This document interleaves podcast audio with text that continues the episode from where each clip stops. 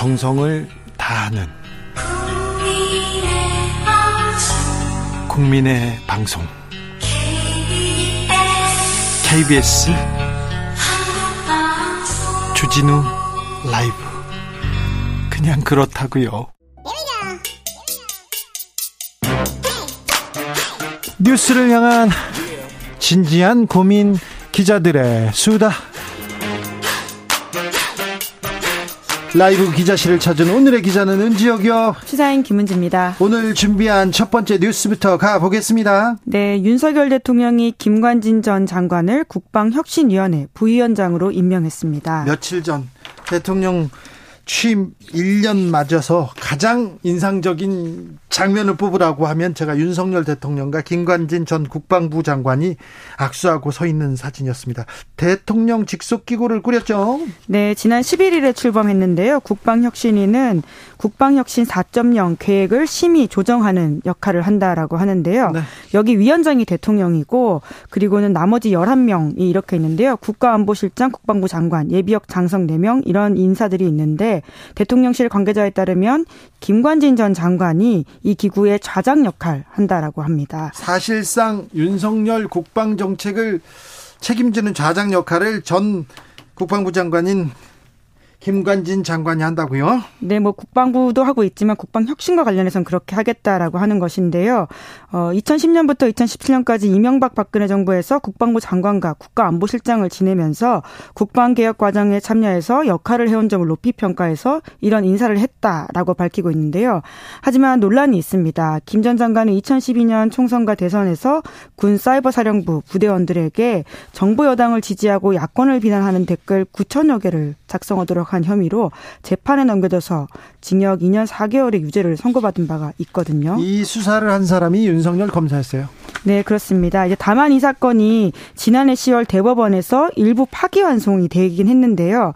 2심이 유죄로 판단했던 일부 직권남용 권리행사 방해 혐의가 인정되지 않는다라는 취지였는데 댓글은 유죄를 받았고 다른 걸 직권 남용 다른 혐의죠? 네, 파기환송심에서는 형이 감면될 가능성이 있긴 한데요. 하지만 그밖의 주요 혐의 말씀하신 것에 대해서는 네. 유죄 판결이 확정되었다라고 보면 됩니다. 그렇습니다. 뿐만 아니라 같이 재판을 받았던 사람도 좀 눈길을 끌고 있는데 김태효 국가안보실 1차장이거든요. 예, 벌금 300만 원 선고 유예형을 받았습니다. 이에 대해서도 윤석열 대통령이 지난해 말에 김태효 차장 을 사면해 준 바가 있는데요.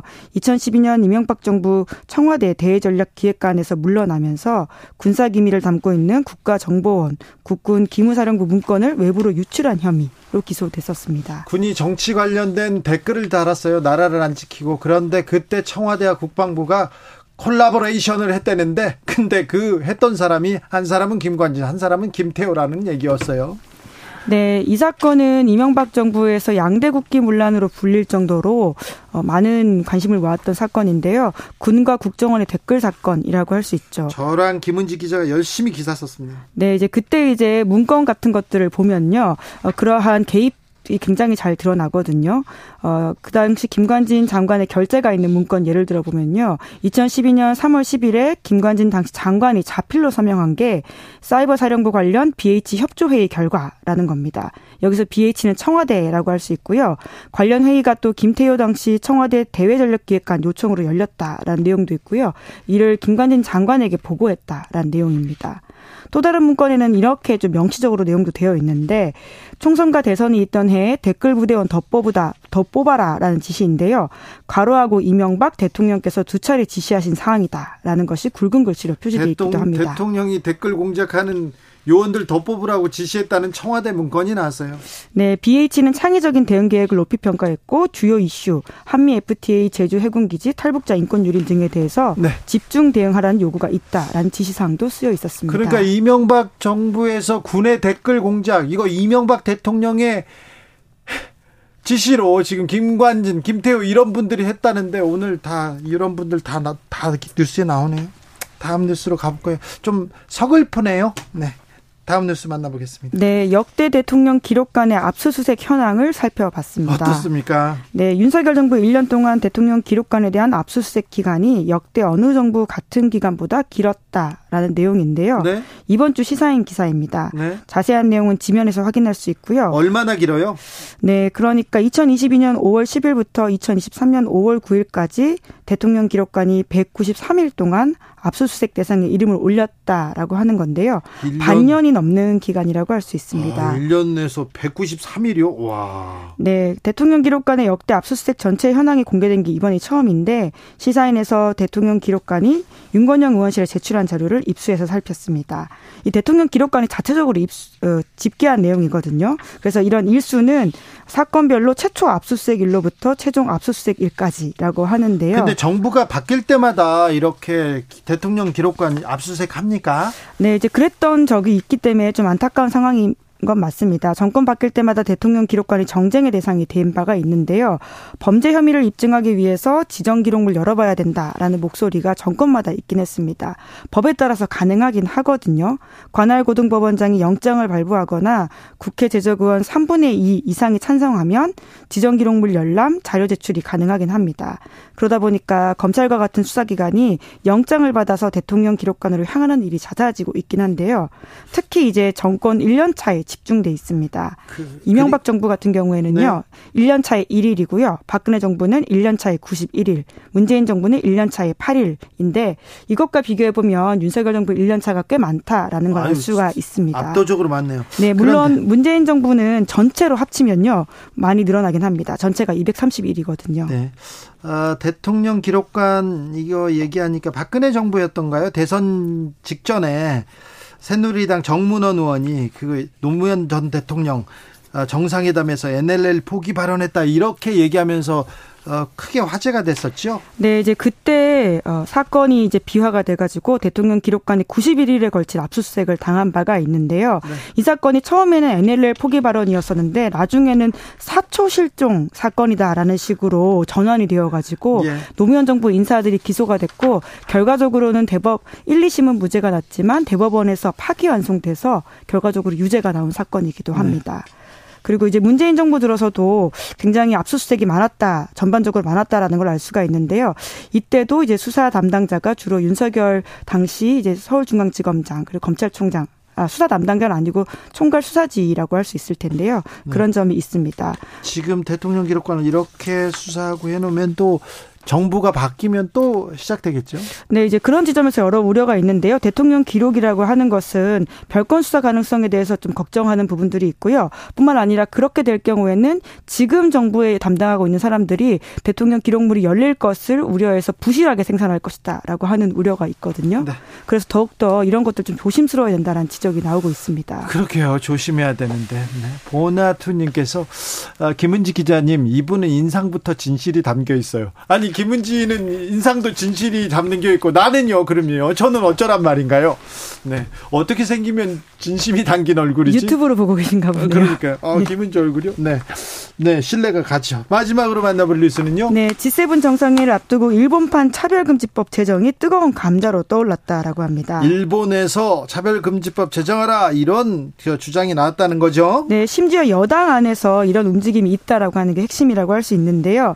LGBT 이해 증진 법이라고 해서 어, 의원 입법으로 국회에 상정하기로 했다라고 하는 것인데요. LGBT 법안에 부정적이었던 자민당이 입장을 바꿨다라고 하는 것인데 보수가 아니라 거의 좀 말이 안 되는 주장을 하는 사람들도 많은데 어떻게 또 입장을 바꾼 거죠? 네, 그런 일본에 있는 15개국 주일 대사들이 법 통과를 압박하는 영상 메시지를 공개함으로써 G7 정상회의를 치르는 나라로서의 인권 위상을 좀 높여라라고 하, 공개적으로 압박했다라고 합니다. 네. 그래서 이제 소위 G7 국가 중에서 유일하게 성소수자의 차별금지법이 없는 나라다라고 하거든요. 일본이? 네, 이제 그러다 보니까 이번 기회에 좀 이런 것들을 올려야 된다라고 하는 것이 정부 여당 내 목소리라고 하는데요. 지금 G7 정상회담 앞두고 나서 앞두고 전 세계 우리도 이거는 좀 해야 돼요. 이렇게 하면서 좀 바꾸자 이런 거죠. 네, 그렇습니다. 그래서 주일 미국 대사 같은 경우에는 차별이 아닌 존경, 제약이 아닌 자유, 불가능이 아닌 다양성을 받아들여 누구 하나 빠뜨리지 않는 사회를 실현해야 될 때라고 하면서 일본 정부의 대책을 요구했고요. 주일 영국 대사도 G7 의장국을 맡은 일본을 중심으로 성소수자들의 평등한 권리를 위해서 구체적인 성과를 기대한다 이렇게 밝혔습니다. 네.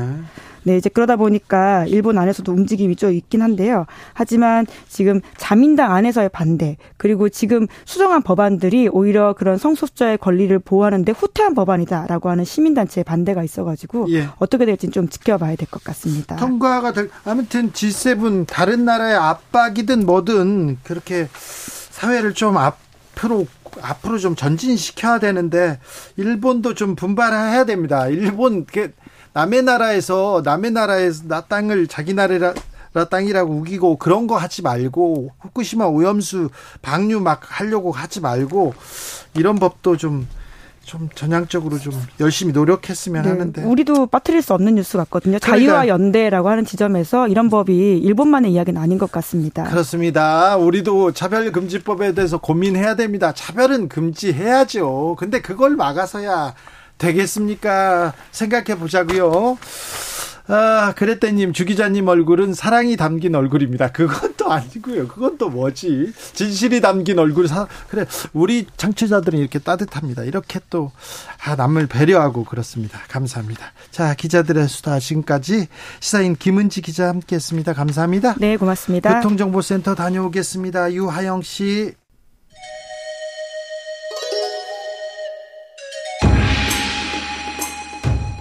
빛보다 빠르게 슉슉 바람보다 가볍게 슉슉 경제 공부 술술 경제를 알아야 인생의 고수가 된다 경공술 주진우 라이브 오늘의 경제 선생님입니다. 염승환 이베스트 투자증권 이사 어서 오세요. 네 안녕하세요. 네 이사님. 네. 경제가 좀 안 좋죠? 아 지금 좋은 상황은 아니죠. 안 좋죠. 네. 네. 전체적으로 안 좋습니까? 그러니까 뭐 우리나라 내수도 안 좋은 거뭐 다들 알고 뭐, 뭐 체감적으로도 많이 느끼고 계실 네네. 것 같고요. 네.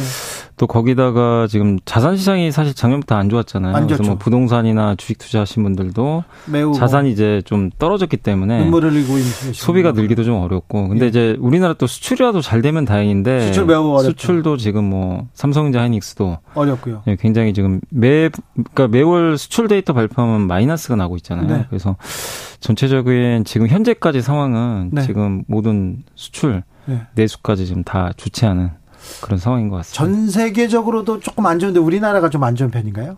우리나라가 특히 좀 안 좋은 것 같아요. 왜냐하면 이제 한국은 또 대외 이 의존도가 높은 국가인데 네. 이게 중국이 리오프닝을 했는데도 중국이 예, 효과를 못, 못 받고 있어요. 중국의 그러니까요. 재고 조정이 좀 아직도 거세다 보니까 네. 그러니까 중국의 소비가 그런 이제 밖에 나가서 사람들이 뭐 야외 활동하는 데는 제품을 사거든요. 네. 근데 뭐 IT 제품이나 이런 뭐 자동차라든가 이런 걸 좀 사줘야 우리나라 중간재가 들어가는데 네. 그건 재고가 아직도 많고 중국 수출이 네. 지금 좀 올라가야 될 텐데 네. 우리 경기가 안 좋다. 우리 경제가 안 좋은 게 탈로 원전 때문입니까? 아니요 원전은 글쎄요. 네. 그러면 그거는 잘 모르겠네요. 그러면 우리 경제가 안 좋은 게 네. 간첩 때문입니까? 간첩이요? 네. 지나가겠습니다. 자, 이것부터 물어볼게요. SG 증권을 통해서 대량의 매, 매도 매량 매, 매, 매도 물량 네. 뭐 이거 말고 주가 조작인 거죠 이거 주가 조작이라고 봐야죠 그렇죠 네. 자 주가 조작 이 주가 조작 사건이 시장에 좀 영향을 미칩니까? 어우 많이 영향을 줬고요 사실 이제 이런 일이 발생할 건 저도 생각도 못했고 사실 20년 전에는 이런 일들이 간간히 있었어요 네. 주가 조작 사건이 예전에 2006년 루보라는 기업도 네. 이 거의 이거는 거의 없습니다 그런데 주가 조작 사건이 많이 있는 거 아니에요? 많이 각, 이 뚜렷한 호재 없이 막 상한가 며칠 가고 계속 날아가고. 근데 그거는 뭐 우리가 정확히 알 수는 없는데 네. 어쨌든 이제 금융당국에서 조사를 계속 하고 있으니까 다만 이제 이번 사건이 좀 충격적이었던 거는 예. 굉장히 기업들이 다 단단한 기업들이에요. 그래 멀쩡한 뭐, 예, 그 굉장히 돈도 잘 벌고 있고. 예. 근데 공통적으로 유통 물량이 적고 예. 대주주가 지분 많이 갖고 있고 예. 그리고 진짜 티 안 나게 계속 조금씩 올렸던 거죠. 아, 그래요? 그러니까 이제 눈치를 못 챘던 거예요. 뭐 사실 저도 처음에 의아하다고는 생각은 했어요. 조작은 모르겠고. 네, 왜, 이러, 왜 이렇게 오르지? 그러니까 이 정도 올라갈 기업은 저는 아니라고 봤거든요. 네. 그러니까 특히 가스 회사들이 네. 천연가스 가격 오른다고 돈 버는 게 아니고 네. 국가에서 적정 마진을 보존은 해주잖아요. 예, 예. 근데 뭐 가스 가격이 오르면 오른 만큼 그래서 그거랑 크게 상관없는데도 주가가 몇 배씩 오르니까 저도 이제 좀 이상하다 예. 그 생각을 했는데 뒤에 주가 조작이 도사리고 있는 거라고는 전혀 저도 상상 못했습니다. 대주주나 오너 그리고 뭐 그 경영주들이 모르고 이런 일이 벌어질 수 있을까요? 가담했다는 얘기도 나오긴 하던데. 근데 이제 그거를 우리가 뭐 정확히 알 수는 없으니까 예. 지금 이제 정확하게 증거가 사실 있어야 되잖아요. 그래서 네. 이 부분은 아마 검찰이나 이제 금감원에서 조사를 할 거니까 예.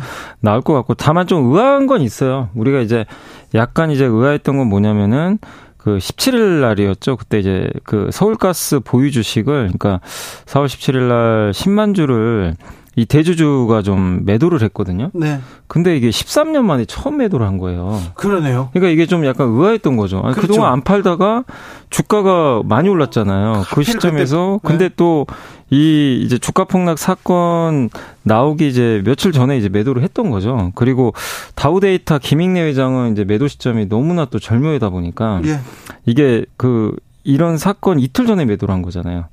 대량으로. 그러니까요. 김 이상한 그러니까 김새가 예. 있으니까 그렇겠죠. 근데 이제 우리가 뭐 정확하게 알 수는 없기 때문에 네. 단정 지을 수는 없지만. 아유, 네. 확실하진 않지만 의심이 네. 갑니다. 의심은 좀 네. 대주주들 네. 의심이 가고요. 키움증권 회장님 아주 의심 많이 갑니다. 네. 네. 어, 그 근데 이것도 하나 이건 다른 건입니다만 에코프로라는 2차 전지주가 엄청 막 많이 올랐잖아요. 많이 올랐죠. 많이 얘기했잖아요. 네네네. 근데 그 누군가 구속됐잖아요. 전 회장이. 예, 거기 이제 그 회장이 네. 이제 사실 뭐 작년으로 제가 알거든요. 작년 초였는데 네. 이제 내부자 정보를 이용을 한 거죠. 주가 조작이네 또. 뭐 조작은 아니고요. 조작이라고 하긴 좀 그렇고 네. 뭐냐면은 이제 내부자들은 기업의 중요한 정보를 알잖아요. 네. 뭐 어떤 어, 공시가 나와서 우리 대규모 숫자를 수주를 했다.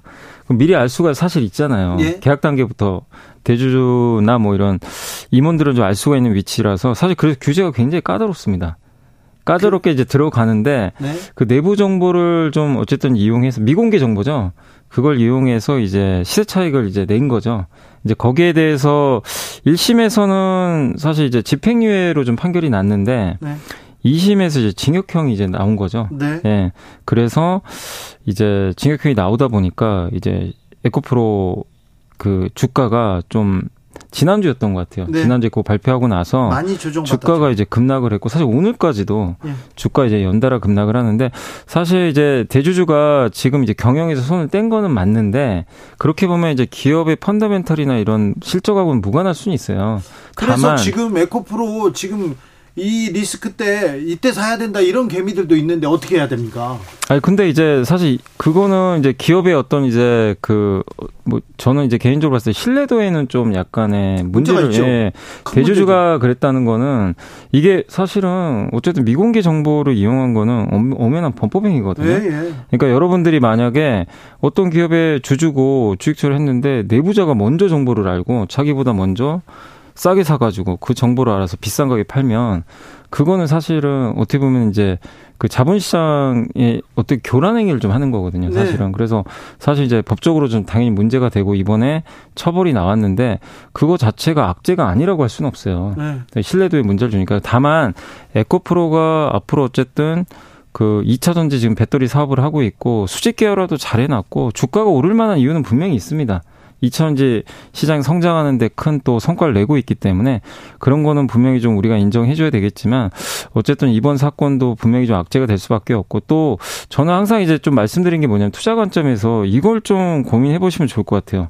너무 쏠 한쪽에 쏠릴 때는 조금 주의하셔야 돼요. 왜냐하면 2021년도에 삼성전자만 개인 투자본이 산 거 혹시 기억나세요? 아 그때 뭐 난리가 아니었죠. 예, 삼성전자에 네. 거의 그리고 서학개미 운동이 한 번 있었죠. 아, 네네. 그때는 다 테슬라. 테슬라 예. 근데 지금 테슬라도 좀 상황이 그렇게 좋지는 않고 예. 카카오도 한때 예. 열풍이었습니다. 예. 근데 이 기업들이 물론 에코프로랑 같다는 걸 얘기하는 게 아니라 너무 이게 공통점은 뭐냐면요, 너무 쏠렸어요.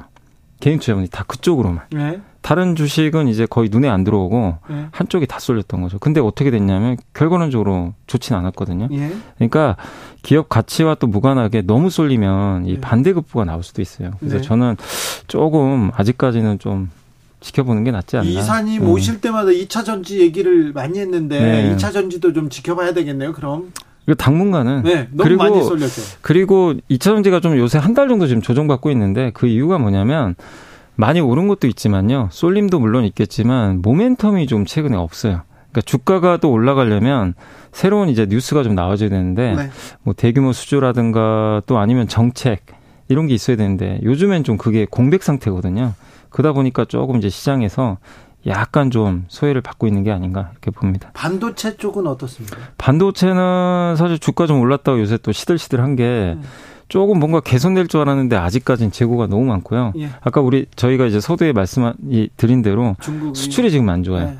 거기다가 미국과 중국은 맨날 반도체 가지고 좀 싸우고 있고 중간에 한국이 좀 껴 있잖아요. 네. 어떻게 보면 이런 것들이 좀 부담이 되다 보니까 주가가 좀 부진한데 그러나 다만 이제 많은 증권사 그 반도체 담당하시는 그 애널리스트 분들은 그래도 하반기엔 좀 반도체 경기 개선될 것 같다라는 전망들을 해주고 있기 때문에 네. 조금 하반기 되면 좀 숨통은 트이지 않을까. 라고 예상은 하고 있습니다. 최근에 또 어떤 증권사하고 몇몇 주식이 어, 작전이 걸렸다. 매도 물량이 계속 쏟아지면서 급락하고 있다. 이 작전 세력이 개입했을 가능성도 있습니까? 작전 세력이 있겠죠. 있, 잖아요 실체가 글쎄, 있잖아요. 뭐 있을 수도 있고 없을 수도 있는데, 근데 어쨌든 이제 이번에 한 두 개 기업이 네. 또 갑자기 CFD 그 매물이 나왔다고 하더라고요. CFD 매물은 네. 매물은 뭡니까? 그러니까 이 CFD가 뭐냐면은 이제 차액결제 거래라고 하거든요. 그러니까 이제 뭐냐면은 이제 주진우 기자님께서 만약에 삼성전자를 네. 삼성전자 주가가 뭐 예를 들어 볼게요. 100만 원이라고 그냥 쳐볼게요. 네. 100만 원인데 40만 원만 있으면 100만 원어치 살 수가 있어요.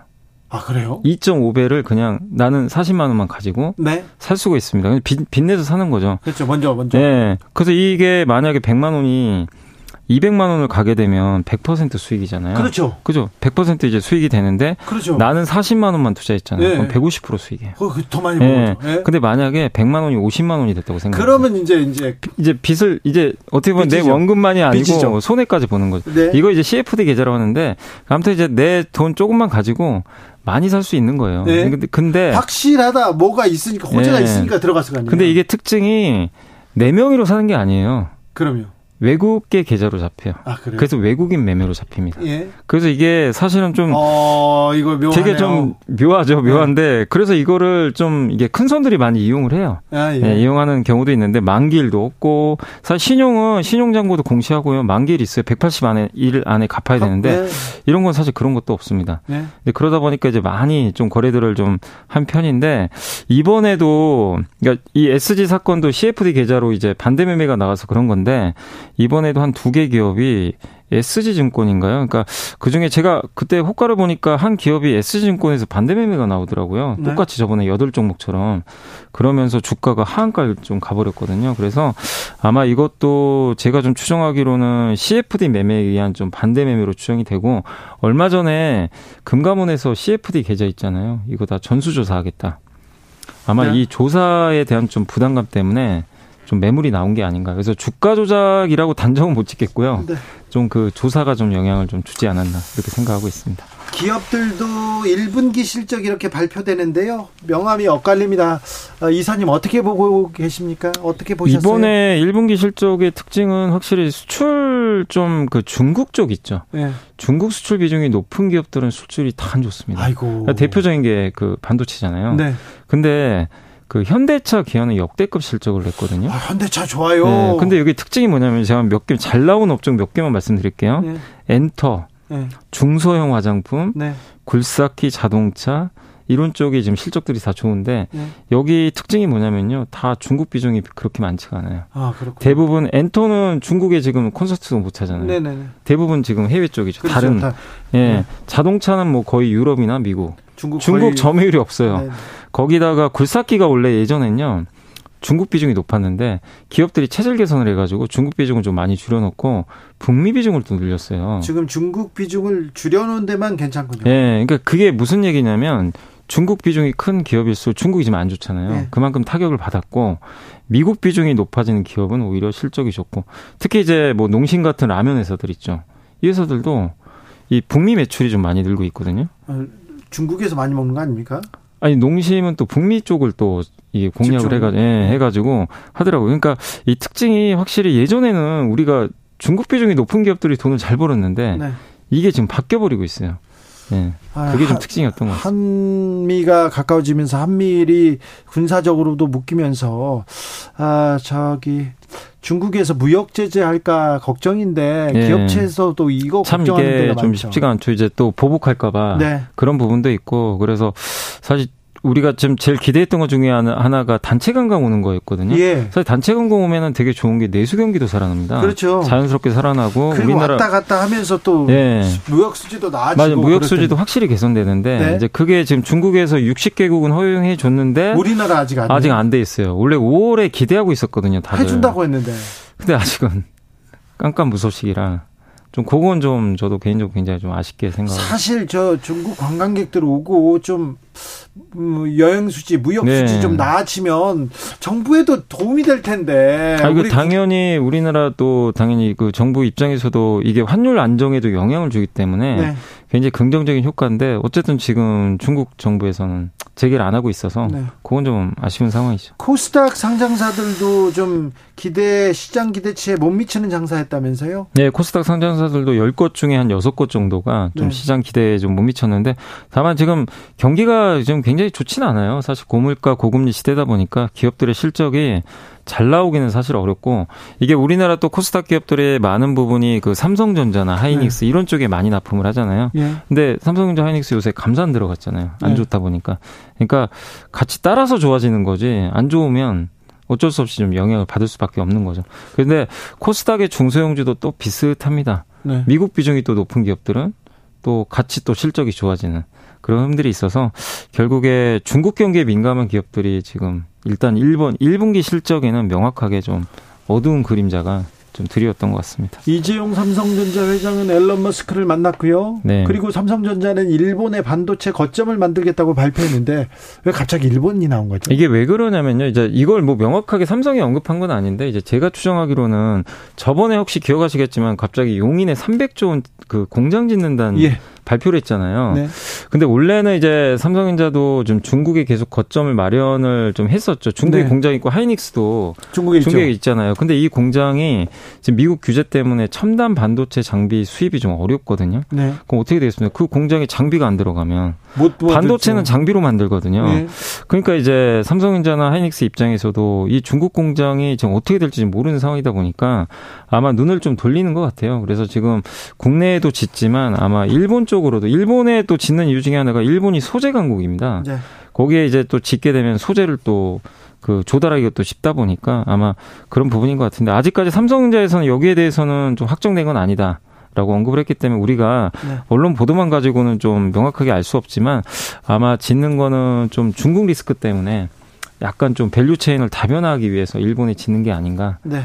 좀 추정은 하고 있습니다. 저는 다른 사람 말보다는 워런 버핏 얘기는 좀 듣는 편인데요. 네. 책도 읽고. 네네. 근데 버핏이 2008년만큼 심각하지는 않지만 금융위기가 올 수도 있다. 이렇게 얘기합니다. 네. 하반기 경제 전망이 어둡습니까? 아, 그러니까 이제 워런 버핏은 미국에 대해서 이제 얘기를 한 건데 미국 경제 전망은 일단 그렇게 좋은 편은 아닙니다, 지금. 그러니까 중국 경기는 그래도요 하반기엔 개선될 걸로 좀 많이들 보거든요. 맞아요. 예, 근데 미국 경기는 그동안 좋았어요 사실. 괜찮았죠. 예, 괜찮았는데 미국도 지금 요즘에 물가나 이런 거 보니까요 꺾이더라고요 지표 같은 게. 네. 뭐 고용도 약간씩 둔화되고 그래서 워런 버핏의 워런 버핏도 촉이 좋은 사람이라 네. 그 경고는 좀 기담아 들어야 될 것 같습니다. 인생을 촉으로 살았습니 네. 사실 뭐 물론 실력이 있어서 그렇지만 네. 아좀 귀담아 들어야 됩니까? 네.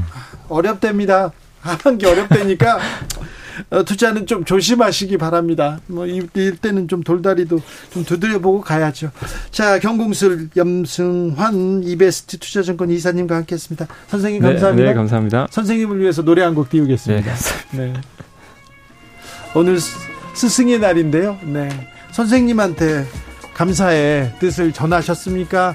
못하셨으면 지금이라도 전화하세요. 기다리고 계세요. 딱 기다리고 계시더라고요. 한스밴드의 선생님 사랑해요 들으면서 저는 여기서 인사드리겠습니다. 아, 내일 오후 5시 5분에 돌아오겠습니다. 지금까지 주진우였습니다.